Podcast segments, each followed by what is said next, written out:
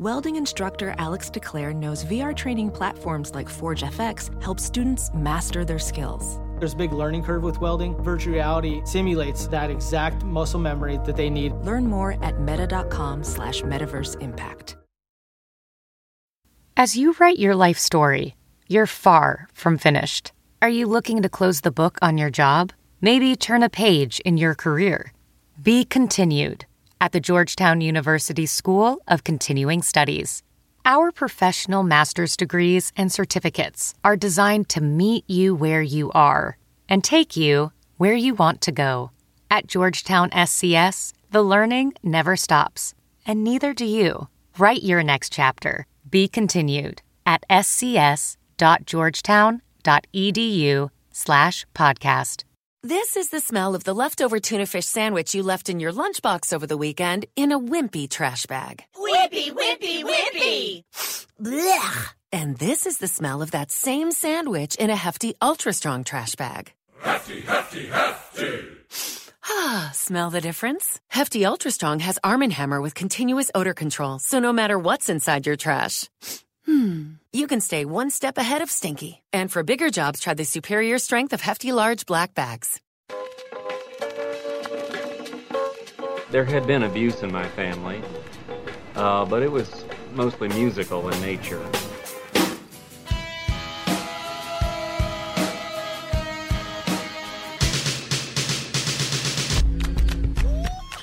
Are you ready to get your world rocked? Ready! Are you ready to get your mind blown? Do it! One, two, three, four.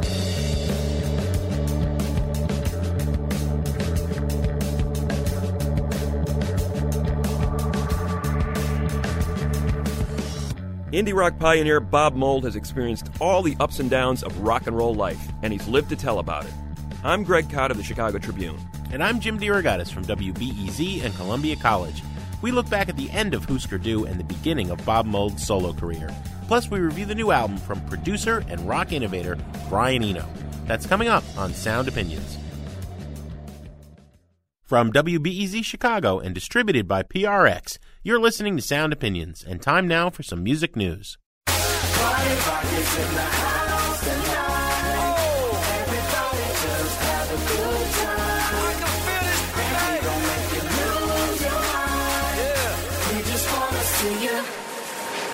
Shake that. That is Party Rock Anthem by LMFAO, the most popular tune on the Spotify music service. Spotify, we've been talking about it for a few years on Sound Opinions. It debuted in Sweden in 2008. It is finally here in the United States, a long, arduous journey to get all the licensing cleared up. Those are the big hurdles here. It had to get the big labels behind it. Now, interesting question here. Here is a service that was perfectly willing to pay artists and labels to make digital music widely available to consumers, and yet it took them three years to get here. They are finally here with a three tier plan. One is to offer free ad supported music to consumers. You can test it out without putting any money down. Then there's a basic ad free version for five bucks a month, and then your premium service for 10 bucks a month that allows you to access your music on your mobile phone, also higher audio quality and other perks. Now, in the time that Spotify has been trying to clear all these licenses and get artists paid, you've got services like Rhapsody, Rdio, and Mog already doing that in the United States. So, can Spotify create a niche in the United States the way it has in Europe, where it dominates 10 million registered users, 1.6 million of them paid subscribers? It remains to be seen, though, with all the competition here, whether they can make the same kind of impact in the United States.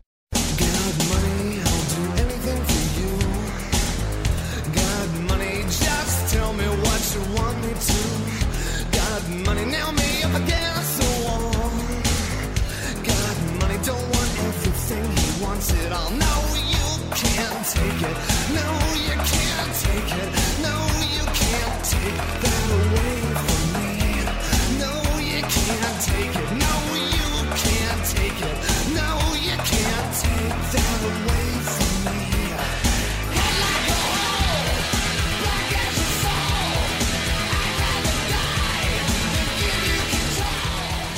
That is Head Like a Hole from Nine Inch Nails' 1989 album, Pretty Hate Machine. What a great track, Greg. But Trent Reznor, the guiding light of Nine Inch Nails, is apparently not so happy with a reissue of Pretty Hate Machine that came out some months ago, but he just recently tweeted, it got under his skin. Mm-hmm. He tweeted, Nine Inch Nails fans, don't waste your money on this version of Pretty Hate Machine that was just released. A record label BS move repackaging the old version. Ignore, please always interesting when you see a star of that caliber, someone who sold so many records, saying to his fan base, don't buy this version of my recording. Obviously, still proud of that record. Mm-hmm. But, you know, the repackaging of an artist's work often does not take into consideration what the artist wants in any way, shape, or form. They sign these contracts, and, and buried somewhere on page 97 in fine type is that we have the right to reissue and remarket and put out new versions of your material. Now, some bands have no problem with this. U2 seems to be very happy with an upcoming 20th anniversary reissue of Achtung Baby, a deluxe package. Says The Edge, there's some interesting alternate versions we discovered that wouldn't have seen the light of day wouldn't have seen, but doesn't that mean shouldn't have seen? It wasn't good enough the first time. But Paul McGuinness, U2's ever industrious capitalist manager, says, quote, if you pile a lot of extra material and packaging and design work into a super duper box set, there are people who will pay quite a lot for it. Man, like, how, how greedy can you be? Nirvana. You know, it's been 20 years since Nevermind came out. We're going to see a deluxe reissue in September, four CDs and one DVD. This is a band that recorded three albums before Kurt Cobain died. Where is all this extra stuff? There's some BBC radio stuff, there's some rarities. Never mind, there's already been several Nirvana box sets and several rarities collections. You and I both super fans of this group. I can't imagine there's enough to justify this. This is why the music industry is in trouble, Jim, because they do stuff like this to consumers. They make them rebuy stuff that they already own again and again, in some cases for exorbitant prices, just to get that one or two tracks that might actually be worthwhile. But those other 28 that they're piling on, yes, there was a reason they weren't issued in the first place. Let me repeat what Trent tweeted. Ignore, please.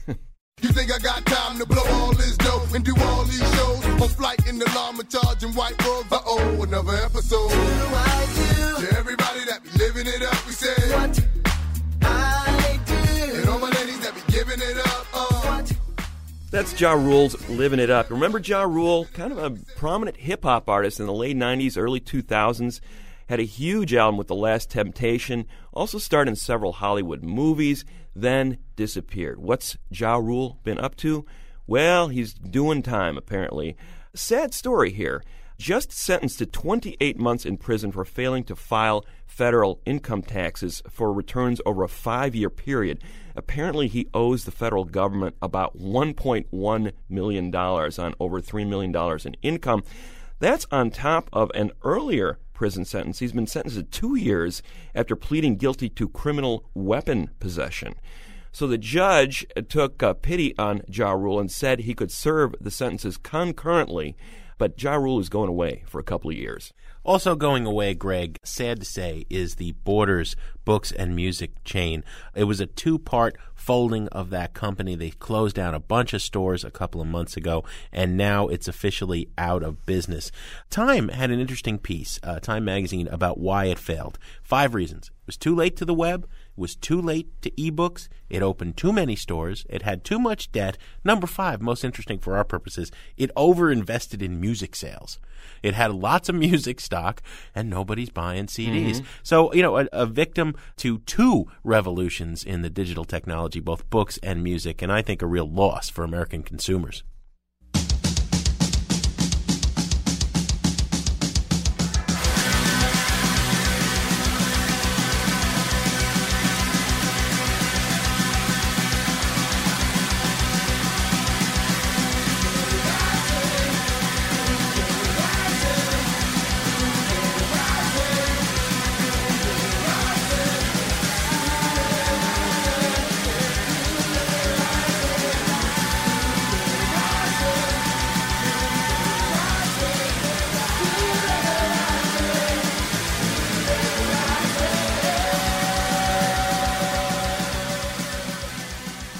You're listening to Sound Opinions, and that is the Husker Du classic New Day Rising from 1985, one of a series of incredible albums the band recorded under the leadership of our guest this week, Bob Mould. The singer, songwriter, and guitarist has a new book out called See a Little Light The Trail of Rage and Melody that traces the highs and lows of his career and his life. From growing up in rural New York to struggling with his sexual identity and alcoholism to forming one of the most influential bands in rock and roll. Husker Du released a succession of significant albums in an incredibly short period of time. Zen Arcade in 84, followed by New Day Rising and Flip Your Wig, then Candy Apple Grey. They never became a household band, but you can hear the legacy in countless other groups, including Nirvana, the Foo Fighters, REM. With Mould on guitar, co songwriter Grant Hart on drums, and Greg Norton on bass, the band took punk velocity and pop craftsmanship to superhuman levels. But the personal relationships proved to be toxic. There was competition, there was addiction, there was egotism. It's for that reason that Mould rarely discusses Husker Du. But he sat down with us in the studio to look back at this time and to talk about dissolving the band and then, just as important, going out on his own. It was a really dramatic period with the final album Warehouse in 1987 and then Bob Mould's nervous debut as a solo artist in 1989. So we started by asking Bob if he saw the burnout coming with Husker Du.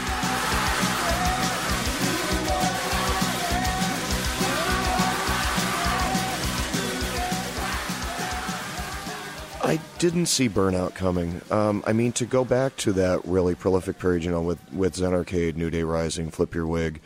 I grew up on '60s bands. You know, I grew up on the Beatles, who put out albums every six months.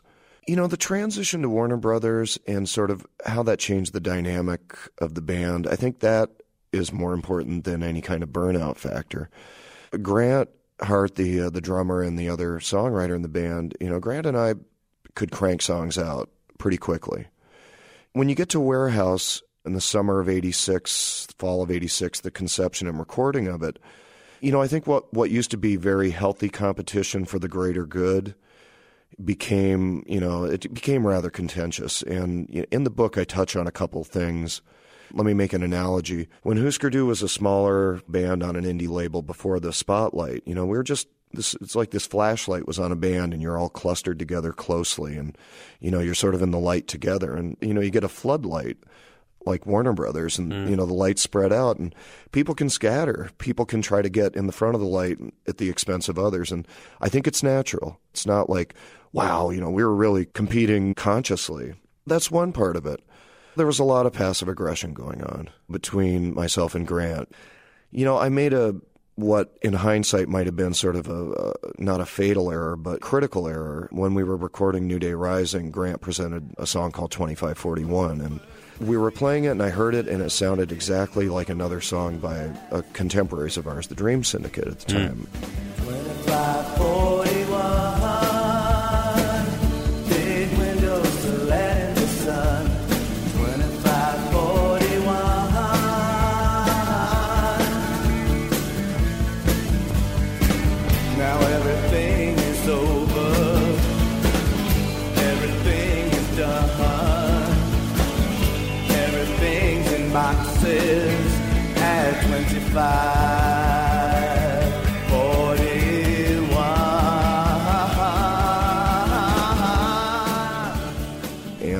pointed it out and said, you know, maybe we should pass on this one. And I think the song meant a lot to Grant, as witnessed by, you know, it was his first volley after the band broke up. Yeah. And one of his best songs, you Mm. know. So, you know, maybe by saying that, I had sort of started a spiral. You know, that's how life works with everybody. You say something, a little bit of toothpaste spills out, and all of a sudden, you know, you really can't brush your teeth anymore.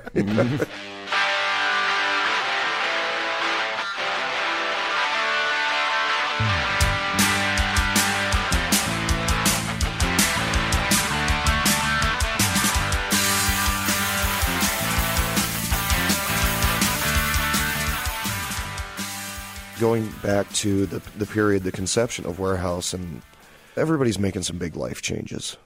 I was 25 years old. I had been drinking every day for many, many years. Since and you were realized, 13, right? Or yeah, 12? since I was 13. I, I realized I had to stop.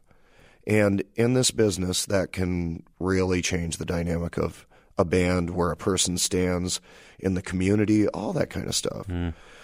Greg made some changes too. Greg was uh, withdrawing from the band as well. He had gotten married, moved down to Red Wing, which was about an hour southeast of Minneapolis. Opened up a record store and started living a very different lifestyle. You know, where I think he was swinging a golf club more than he was a bass guitar.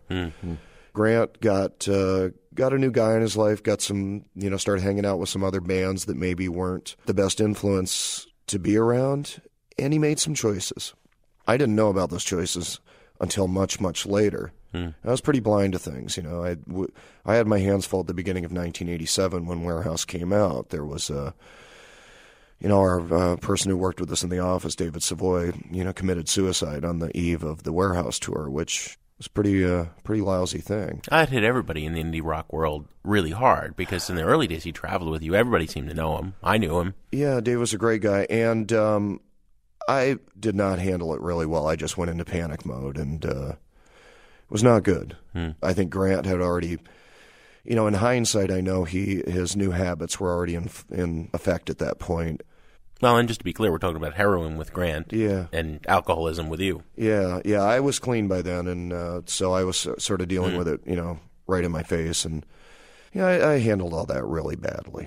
But so life goes on, and then you know, two we sort of have to take two weeks to regroup, and then go out and do this big tour around the country to promote this double album, which was more or less two solo records. hmm It seemed like, as you said, the competition was between you and Grant for space on these records. This was this was pretty much close to a 50-50 split, if Yep. I'm not mistaken.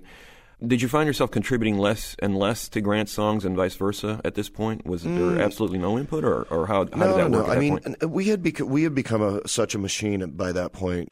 We'd get our basic tracks down, and then I would do guitar solos. And if we needed to fill in more space with guitars, I'd add stuff.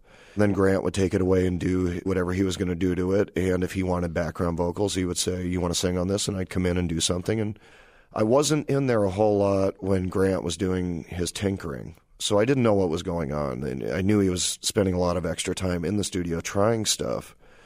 Um, you know, I was a little more workmanlike. I just wanted to get it done and get out of there. Because basically, you and Grant were co-producing the record. Uh, Steve Fjelstad was was engineering, Right. But you were running the ball. Here, here you are making a major label double album, and you still had an incredible amount of control over the kind of music you were putting out, which is pretty rare. It seemed like. Yeah, you know, we were feeling subtle pressure from Warner's on Warehouse.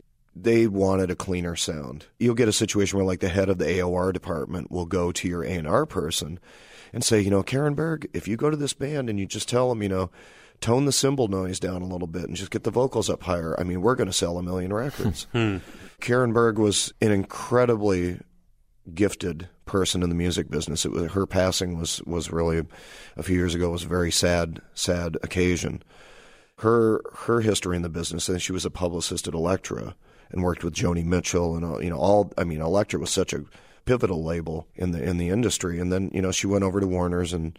God, she worked with television Yeah. and mm-hmm. B 52s, Marshall Crenshaw. She signed REM, but she was getting pressure too, and she had to bring it to us. I mean, she- it, it, that was her job. I think for younger listeners who don't have the context, it's important to remember, you know, why did they sign Husker Du if they didn't want him to sound like Husker Du?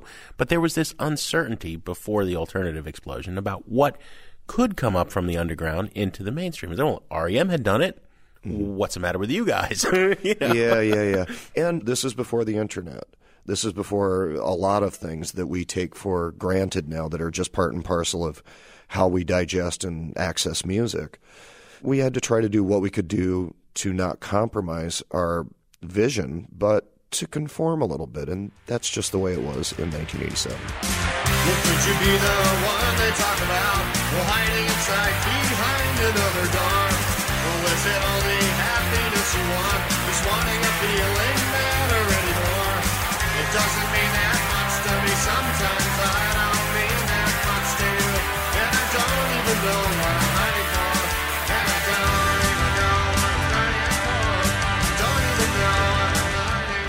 We've got more with Bob Mould coming up on Sound Opinions from WBEZ Chicago and PRX. But first, we want to remind you to leave your sound opinions on the air. Talk about Husker Du, Bob Mould, or anything in the rock universe at 888 859 1800.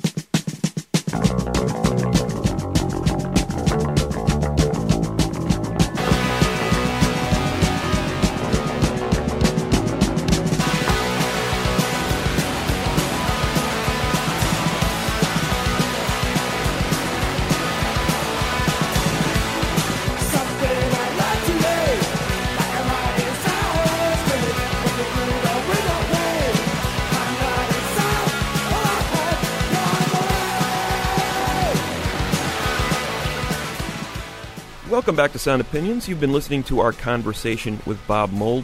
He's got a new book out called See a Little Light that chronicles his life and career as a member of Husker Du and Sugar, as well as a solo artist. And in each incarnation, he's been hugely influential in the rock world. But we specifically wanted to talk to him about this dramatic shift from being a singer, songwriter, and guitarist in Husker Du to going out on his own. Now, along with Grant Hart on drums and Greg Norton on bass, Husker Du worked at a frantic pace. I mean, you think about the series of albums they produced between 84 and 87, including Zen Arcade and New Day Rising, and they seemed to be on the cusp of mainstream success once they signed to Warner Brothers Records. But within a couple of years, by early 88, the band was no more. Bob Mould had walked away. Now, he would re-emerge later on with success, but there's no denying Husker Du's dynamic when it was at its peak.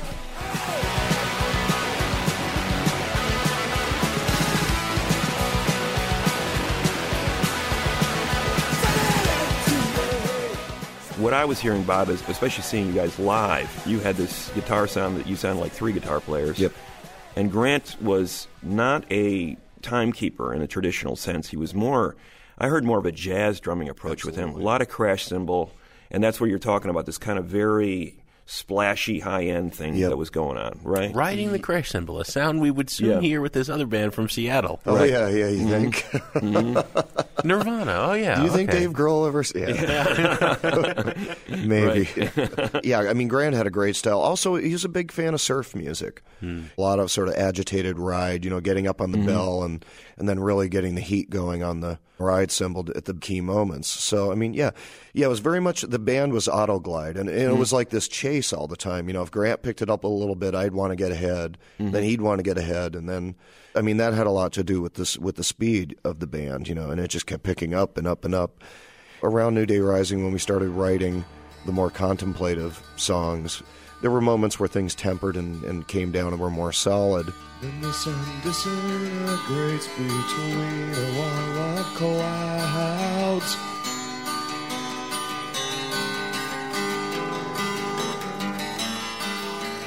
A summer where I winter no one is allowed there.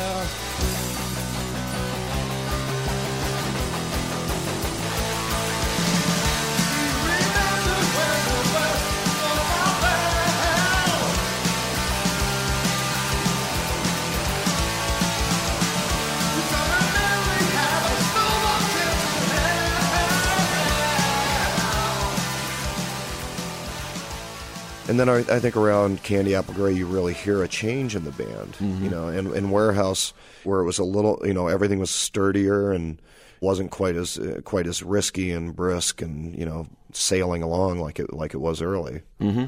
In reading the book, See a Little Light, your autobiography, it seems like it sort of hit you at once. It, it wasn't apparent to you that Husker Du was going to end because you were you're already projecting towards the next record. You were thinking about producers. Then there was that incident on the road, late '87 show in uh, Missouri, right? Yeah, it was Columbia, Missouri at the Blue Note. Yeah, and it was clearly Grant couldn't play. Uh, yeah, we did a North American tour for Warehouse, and then we went over to Europe and played a lot of festivals and big rooms over there. We came back and we had the summer to put together what would be the next record. We saw a break, and that was when we started to uh, write for the next record. You know, we got together and the rehearsals were terrible. I was bringing in songs and nobody was responding well. Grant was bringing in stuff, and you know, I I would just be like, "What what are we doing here?" But yeah, we went out in December. We did this final tour. We went to St. Louis, and that's where stuff started to get sort of wonky. Mm. You know, some woman showed up. I guess she brought Grant some methadone or something. Again, all this is new to me. And then this is the point where there's about 36 hours where I'm not really clear what's happening. I talked to everybody that was around, and I got a different story from everybody mm. that was there. And this was one of the frustrations of writing this book but the short story is that, you know, something went on in there and somebody came to me and said, You know that Grant's been using heroin. And I was like, Really? I had no idea. Hmm. Hmm. I had no idea. But that close and working that intensely for that long. I mean, I had my suspicions because of the people he was with, but I thought, come on, Grant's a smart guy. And then I'm just like, oh. Then we get to Columbia, Missouri, and terrible show. We've got through the set somehow, went upstairs, and we're just like, what's going on? And and Grant fessed up, and I was just like, we. I said, do you think you can make it to tomorrow? And he's like, yeah. And I'm thinking, no. Hmm. I said, we got to get this thing. We just got to take this thing off the road and go home and take some time. Spent a few more weeks trying to figure out what to do, and then we called a meeting. You know, and happened at Grant's house with his family. And in the book, you know, people will will see the story, and it was a, a sort of a sad end. And that was the moment where I just sort of said, "I gotta, I gotta get out of this." I, I called up the band's attorney and said, "I want you to file the leaving member papers with Warner Brothers. I am officially done."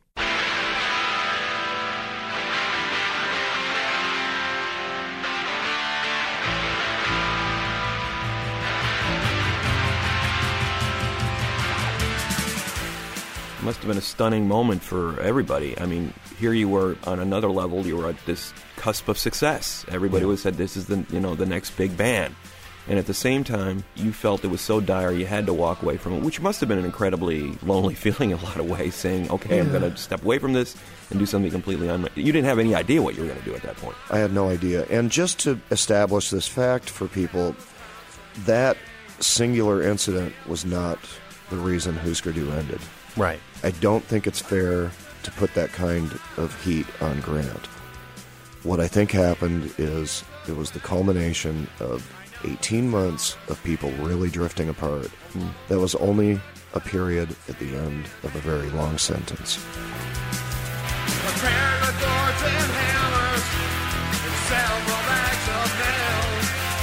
Well, I could build a wall to lean on, your own plans. Please don't drive your nails into this heart of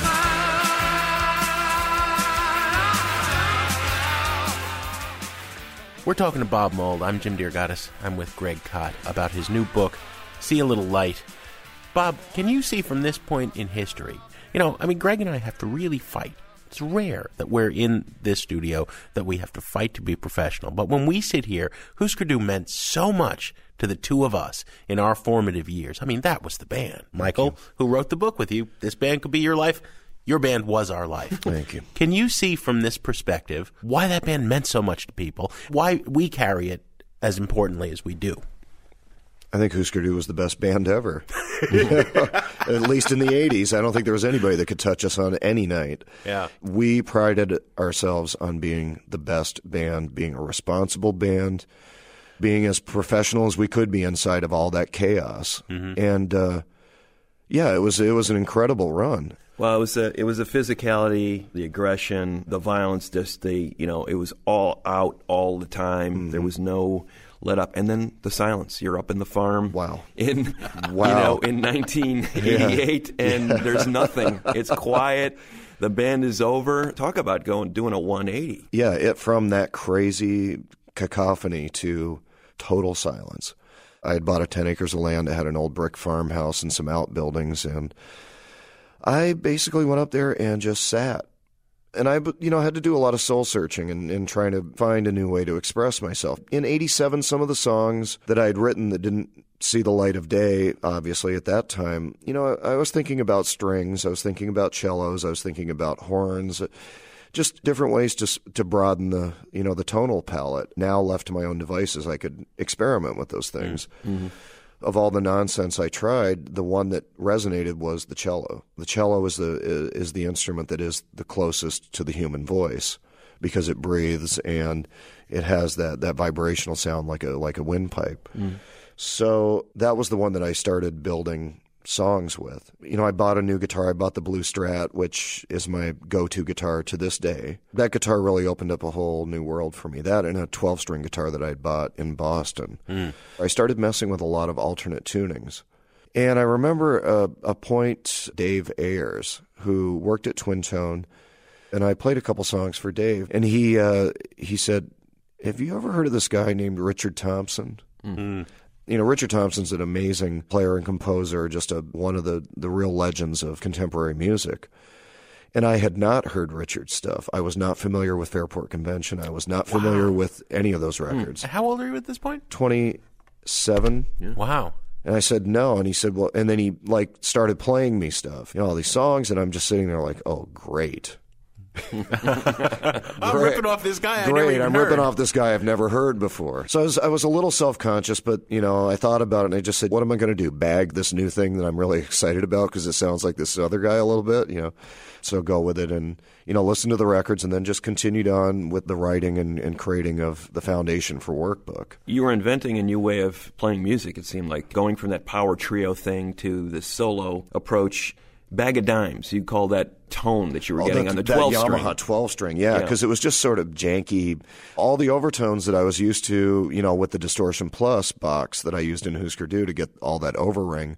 Now I was getting it out of just sort of playing hard on this 12 string guitar, and I was like really fascinated by just the amount of shimmer and sparkle that I could generate, you know, without using any pedals. I would say probably Brasilia was the was the one that really had the overring.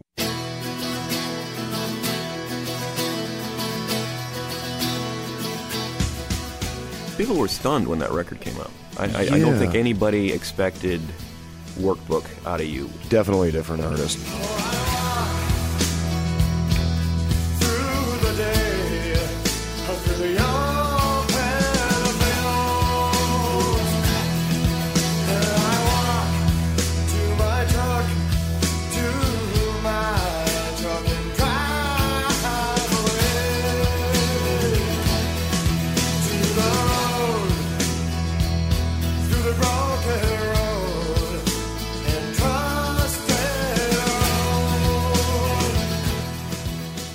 Talking to Bob Mould on Sound Opinions. Two questions I always wanted to ask about Workbook, Bob.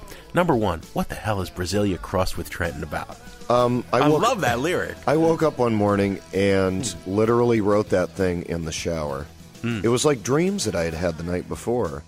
I talk about the no buildings over two stories high. Obviously, you know that's, that refers to the farm and just the downtown of Pine City where I lived. It was a, you know just one of those traditional, you know, sort of mercantile, one flashing stop sign in the middle of the town square And the feed town. store.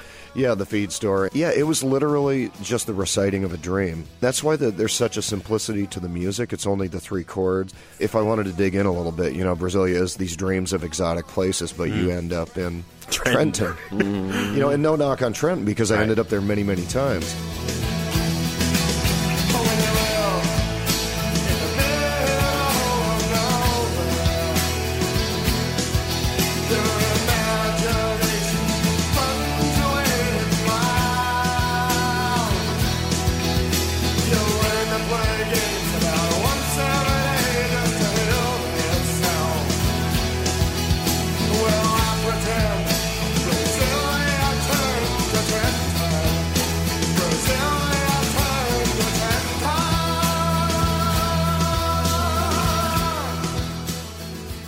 Question I wanted to ask was about that band.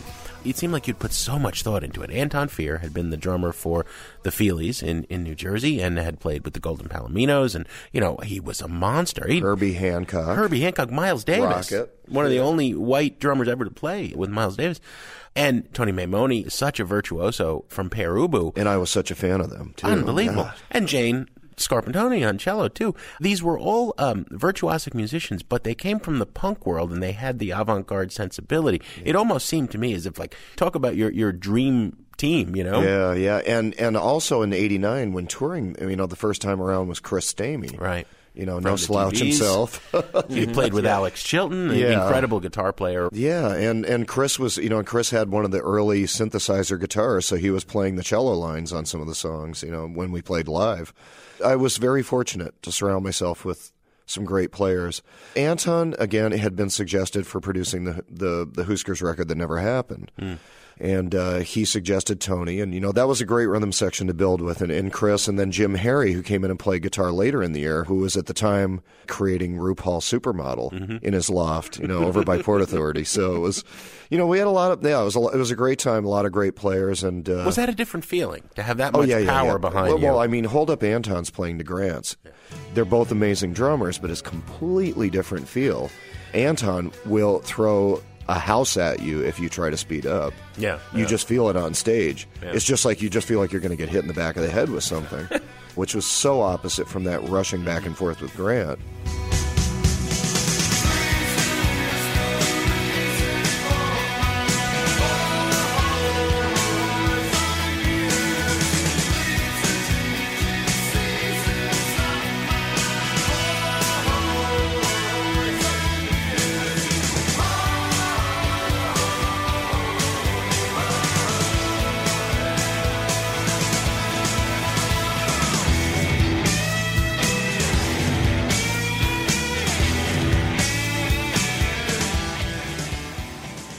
Tony was just this meat and potatoes player, and his job was to watch Anton's right foot.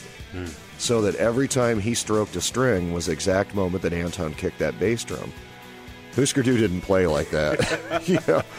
So it was just it was, you know, instead of this, you know, this race to the finish, it was this slow, steady, methodical, powerful approach. And when the low end is in phase on stage like that, it's just rumbling. You know, it's not like a it's the difference between a plane taking off and, you know, you know, an earthquake happening. It's really a different different feel completely. So yeah, I mean, I learned a different kind of power with it. You also opened the album with an instrumental, Sunspots, finger picking. Yeah. Another thing, acoustic finger picking. yeah, I'm not so good at that these days, but yes, I was good then. but it set you up because you started doing acoustic shows as well Yeah, around this time. You did one in California, I believe, in that first go round. Uh, McCabe's, yeah, that was the first time I ever did that. So, talk a little bit about that. I mean, you taught yourself a lot of stuff in this year, and the finger picking was just I'm going to pick this thing up and I'm going to teach myself how to do it. Um, yeah, I felt I felt like I was like not a good player because I couldn't do it. You know, I'm just like, come on, people learn this playing banjo in you know grade school. Why didn't I pick up on this? There was no finger picking on the first Ramones albums. You know, so I guess that's that would be my excuse. Yeah, it's just a, it was a way to try to branch out a little bit, and it's an avenue that yielded some nice results. Sunspots in particular.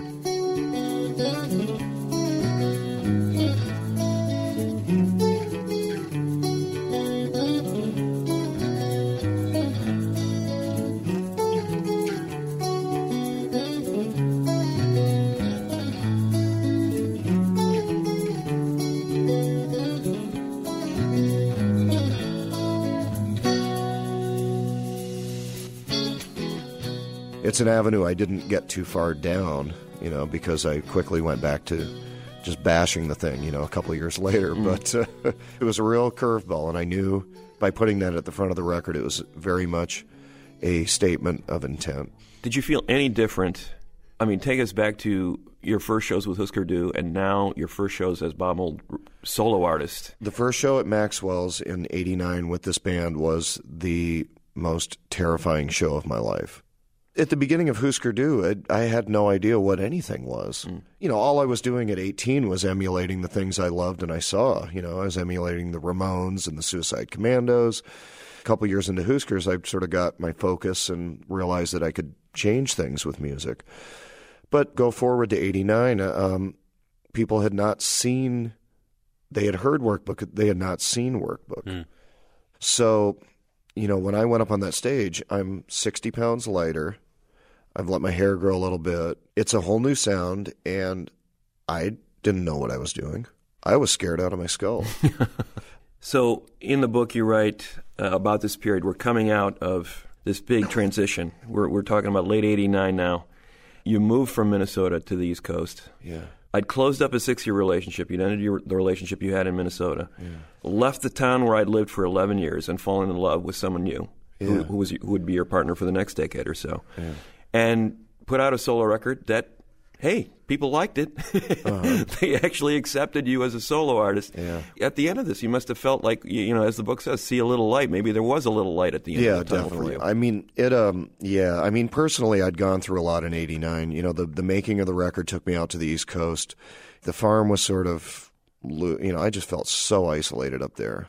I wanted to be with Mike, so I put the farm up for sale and moved back down to the building he was living in, in a different space, and very quickly found out that he had already created a new life for himself, and I was not going to be part of it. And once we closed that up, I, within a week of formally closing up our relationship, I had no band in Minnesota. I had no partner in Minnesota, so I just picked up and moved to Hoboken.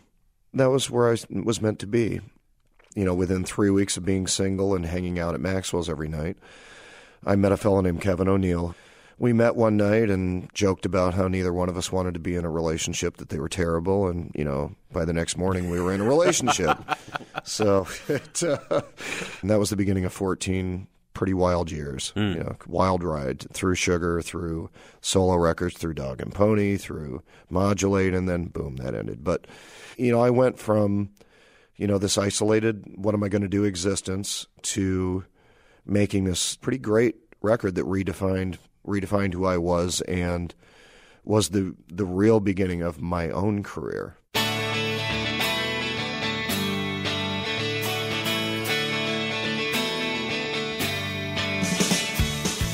Bob Mould, once again, it is an honor and a pleasure to have you on Sound Opinions. Thanks, you guys. Thanks for having me, as always. To hear our 2008 interview with Bob Mould, visit soundopinions.org. Coming up on Sound Opinions from WBEZ Chicago and PRX, we visit the desert island. And Sound Opinions drinking game players, get ready. We're going to review the latest from Brian Eno.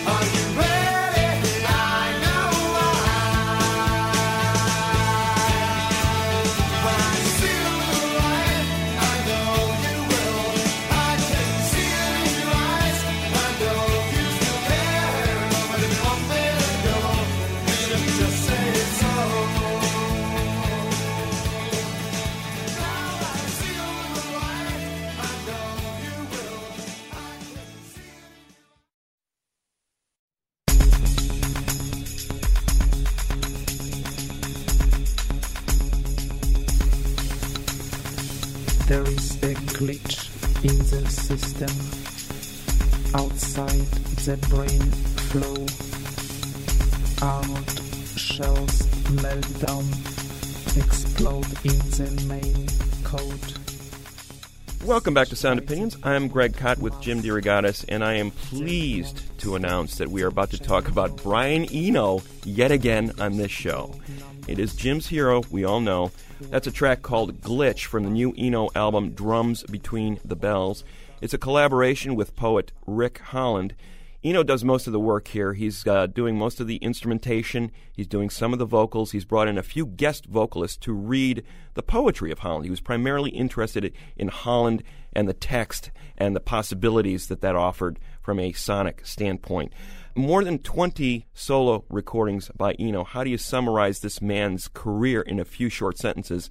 But the short story is Eno went to art school, minimally trained in music, revolutionized a art rock band out of England called Roxy Music alongside Bryan Ferry left that band to pursue a solo career. His song oriented, vocal oriented records, Here Come the Warm Jets and Taking Tiger Mountain by Strategy in the mid 70s, were mind blowingly great. Then went on to make a series of instrumental recordings, ambient music as he called them, concurrent with that, working as a producer and collaborator with Talking Heads, debut of Devo, the David Bowie Berlin trilogy, U2 in the 80s and 90s, most recently with Coldplay. He's been collaborating with that huge British band. The new record is called Drums Between the Bells, Brian Eno and Rick Holland. Here's a track from it on Sound Opinions. All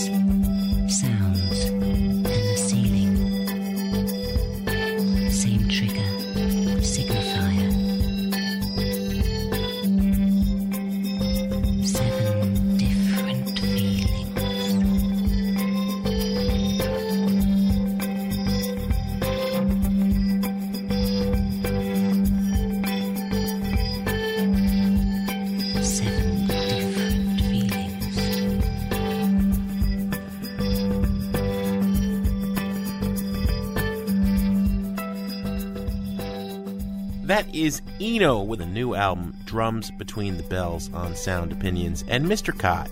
All that blather up top about you would think I'm a slavish devotee of Eno's. You're Now, not? Well, well, I champion Eno at his best. I have never said Eno is infallible. It's interesting that this is on Warp because there are so many children of Eno making more innovative music for that label now than he is himself. The problem with this record is if we just had the instrumentals and it's Eno really playing everything himself, including the percussion as well as the synthesizers, I think I'd be enjoying it a lot more.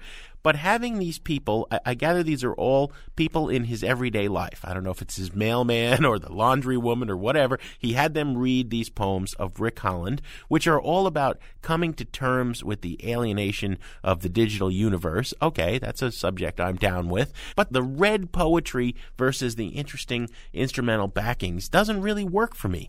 This is a guy with an incredible voice, and he seems at 63 to be afraid to sing anymore, and he has been saying in interviews how he hates lyrics.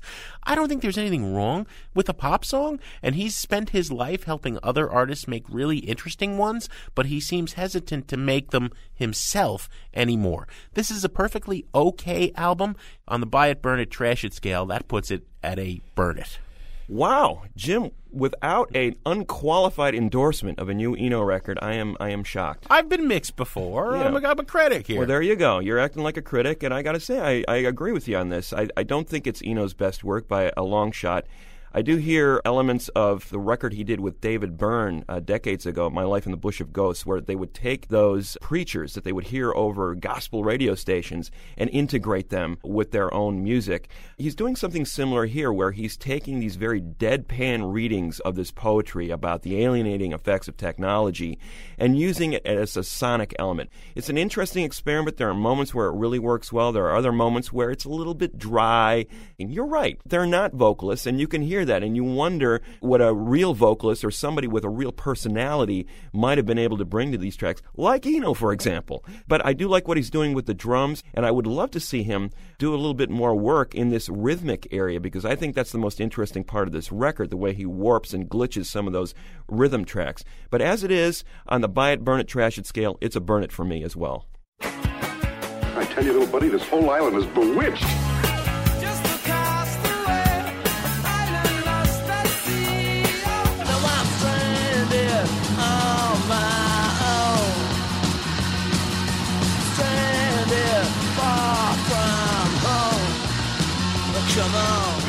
Remember, we were shipwrecked together. Stranded, out so far from home. Stranded. As often as possible here on Sound Opinions, we like to take a trip to the deserted island and play for you a track we can't live without. Greg, what have you got to add to the Desert Island Jukebox? Jim, I've been thinking about the hip hop career of one of Chicago's most exalted rappers. That that would be Common, aka Lonnie Rashid Lynn. How great he used to be. Not so much recently. There's been a little bit of a fall off. I think Common's been concentrating on the Hollywood career. But I was listening to some early Common the other day, and once again it hit me what a great, great piece of music his breakthrough song was. I used to love her. An acronym not for a woman, but for Hearing Every Rhyme, H E R. Basically, a four minute mini history of hip hop, in which a young Common is looking at this art form that he so loved, that spoke to him, as he says in the song, since he was 10 years old and woke him up. Now, remember, this track was written and recorded in 1994 hip hop had just been coming out of its so called golden age, where it seemed like every album, every single was fantastic. You had De La Soul, A Tribe Called Quest, Public Enemy, Run DMC, all putting out classic tracks, one after another. And then what Common saw as the fall off. It went West Coast, it went Hollywood, it went for the money the gangster rap thing was coming in, and admittedly, some really fine gangster rap tracks, but what he saw was not a good trend. He saw it falling off. So, in an extended metaphor over three verses, like three chapters in a novel, he encapsulates this rise and what he sees as the fall of hip hop in his relationship with this girl. The girl starts out innocent, wide eyed. She becomes this Afrocentric philosopher using the music to express what she feels inside, and then moves out to the West Coast, becomes corrupted, defiled, seduced by the money, losing her original vision. Amazingly prescient view of hip hop. So here he is lamenting the fact that there are no more classic hip hop tracks anymore, and yet he himself has created a hip hop classic. It's called I Used to Love Her by Common on Sound Opinions. I met this girl when I was 10 years old. And what I love most, she had so much soul. She was old school I was just a shorty, never knew. Throughout my life, she would be there for me the regular. Not a church girl, she was secular. Not about the money, those stunts was my checker, but I respected her. She hit me in the heart. A few New York had did her in the park. But she was there for me, and I was there for her. Pull out a chair for her, turn on the air for her, and just cool out. Cool out and listen to her.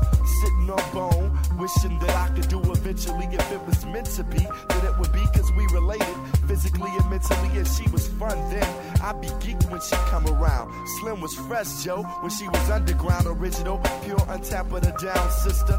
Boy, I tell you, I miss her. Uh, yes, yes, y'all. If you don't stop to the beat, y'all. If you don't stop. Uh, yes, yes, y'all. If you don't stop. Uh, one, two, y'all. If you don't stop. Uh, yes, yes, y'all. If you don't stop. Uh, confidence, y'all. If you don't stop. Uh, yes, yes, y'all. If you don't stop. You act, yo, we gotta be the short shot. Now, periodically, I would see old girl at the club, sit at the house party. She didn't have a body, but she started getting thick quick. Did a couple of videos and became Afrocentric. Out goes the weave, in goes the braised bees medallion. She was on that tip about stopping the violence, about my people. She was teaching me by not preaching to me, but speaking to me in a method that was leisurely, so easily I approach.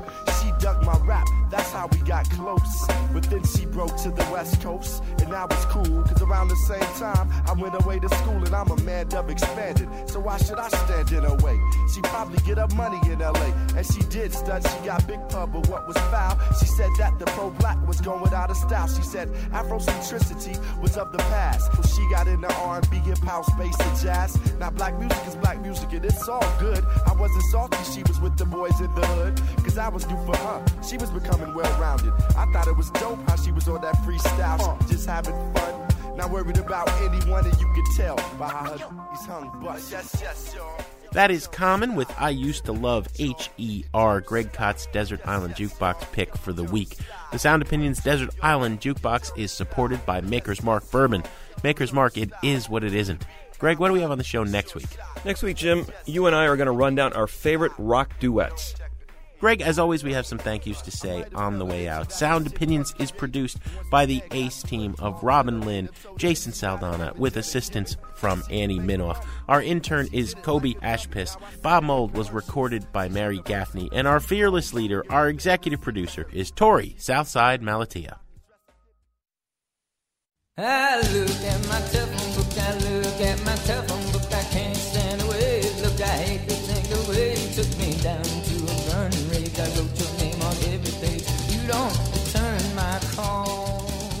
On Sound Opinions, everyone's a critic. So give us a call on our hotline, 888 859 1800. New messages. Hi, Jim and Greg. Uh, this is Travis calling from uh, Oxnard, California.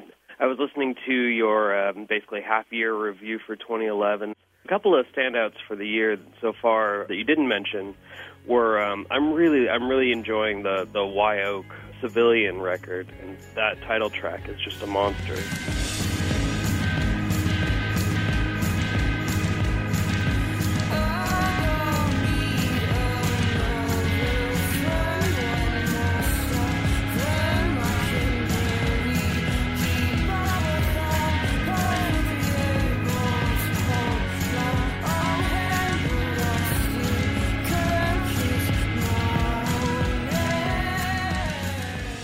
Also, I, I'm really enjoying the uh, the rural Alberta advantages departing, which came out really early in the year. Both great records. I figured I'd just toss that out there. And um, yeah, thanks a lot for the podcast. You guys do great work. Hello, uh, my name is Ken Wadsworth. I'm calling from Shelbyville, Kentucky.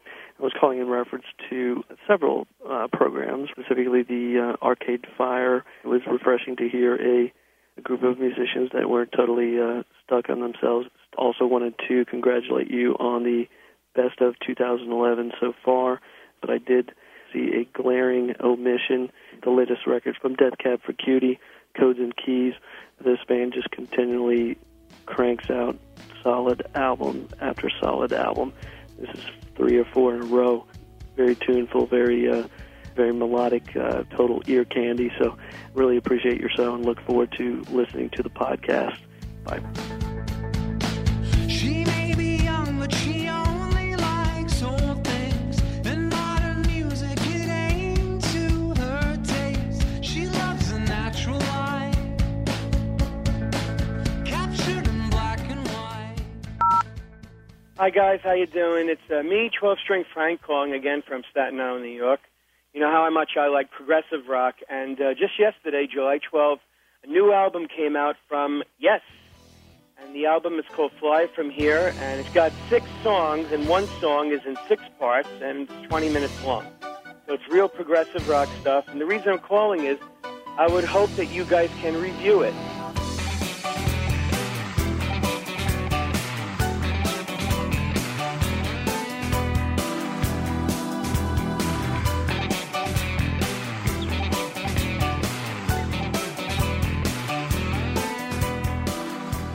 I think uh, I'm hoping that you'll give it a buy it. That's what I did. I bought it. Uh, if not, um, a burn it sounds good also. I don't think you'll give it a trash it. It's just too damn good. Uh, I was happy that you did trash Bon Iver. I was very happy about that. All right, thanks a lot, guys. Bye bye.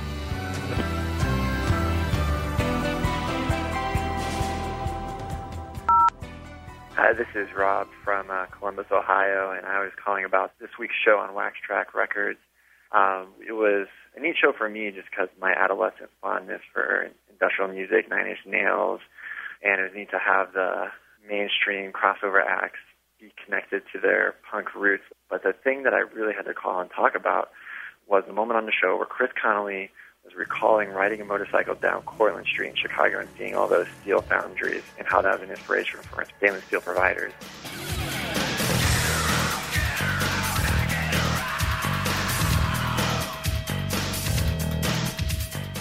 Live in Chicago, and one of my best first memories was being miserable in a rainy fall and riding my bike from Logan Square to where my girlfriend lives in Lincoln Park, and being absolutely awestruck and surprised by those same steel foundries on Cortland Street. Having that connected to uh, sort of classic song and uh, industrial music gave me chills. Just a fun connecting uh, memory for me. Thanks for all the great work. Have a great week.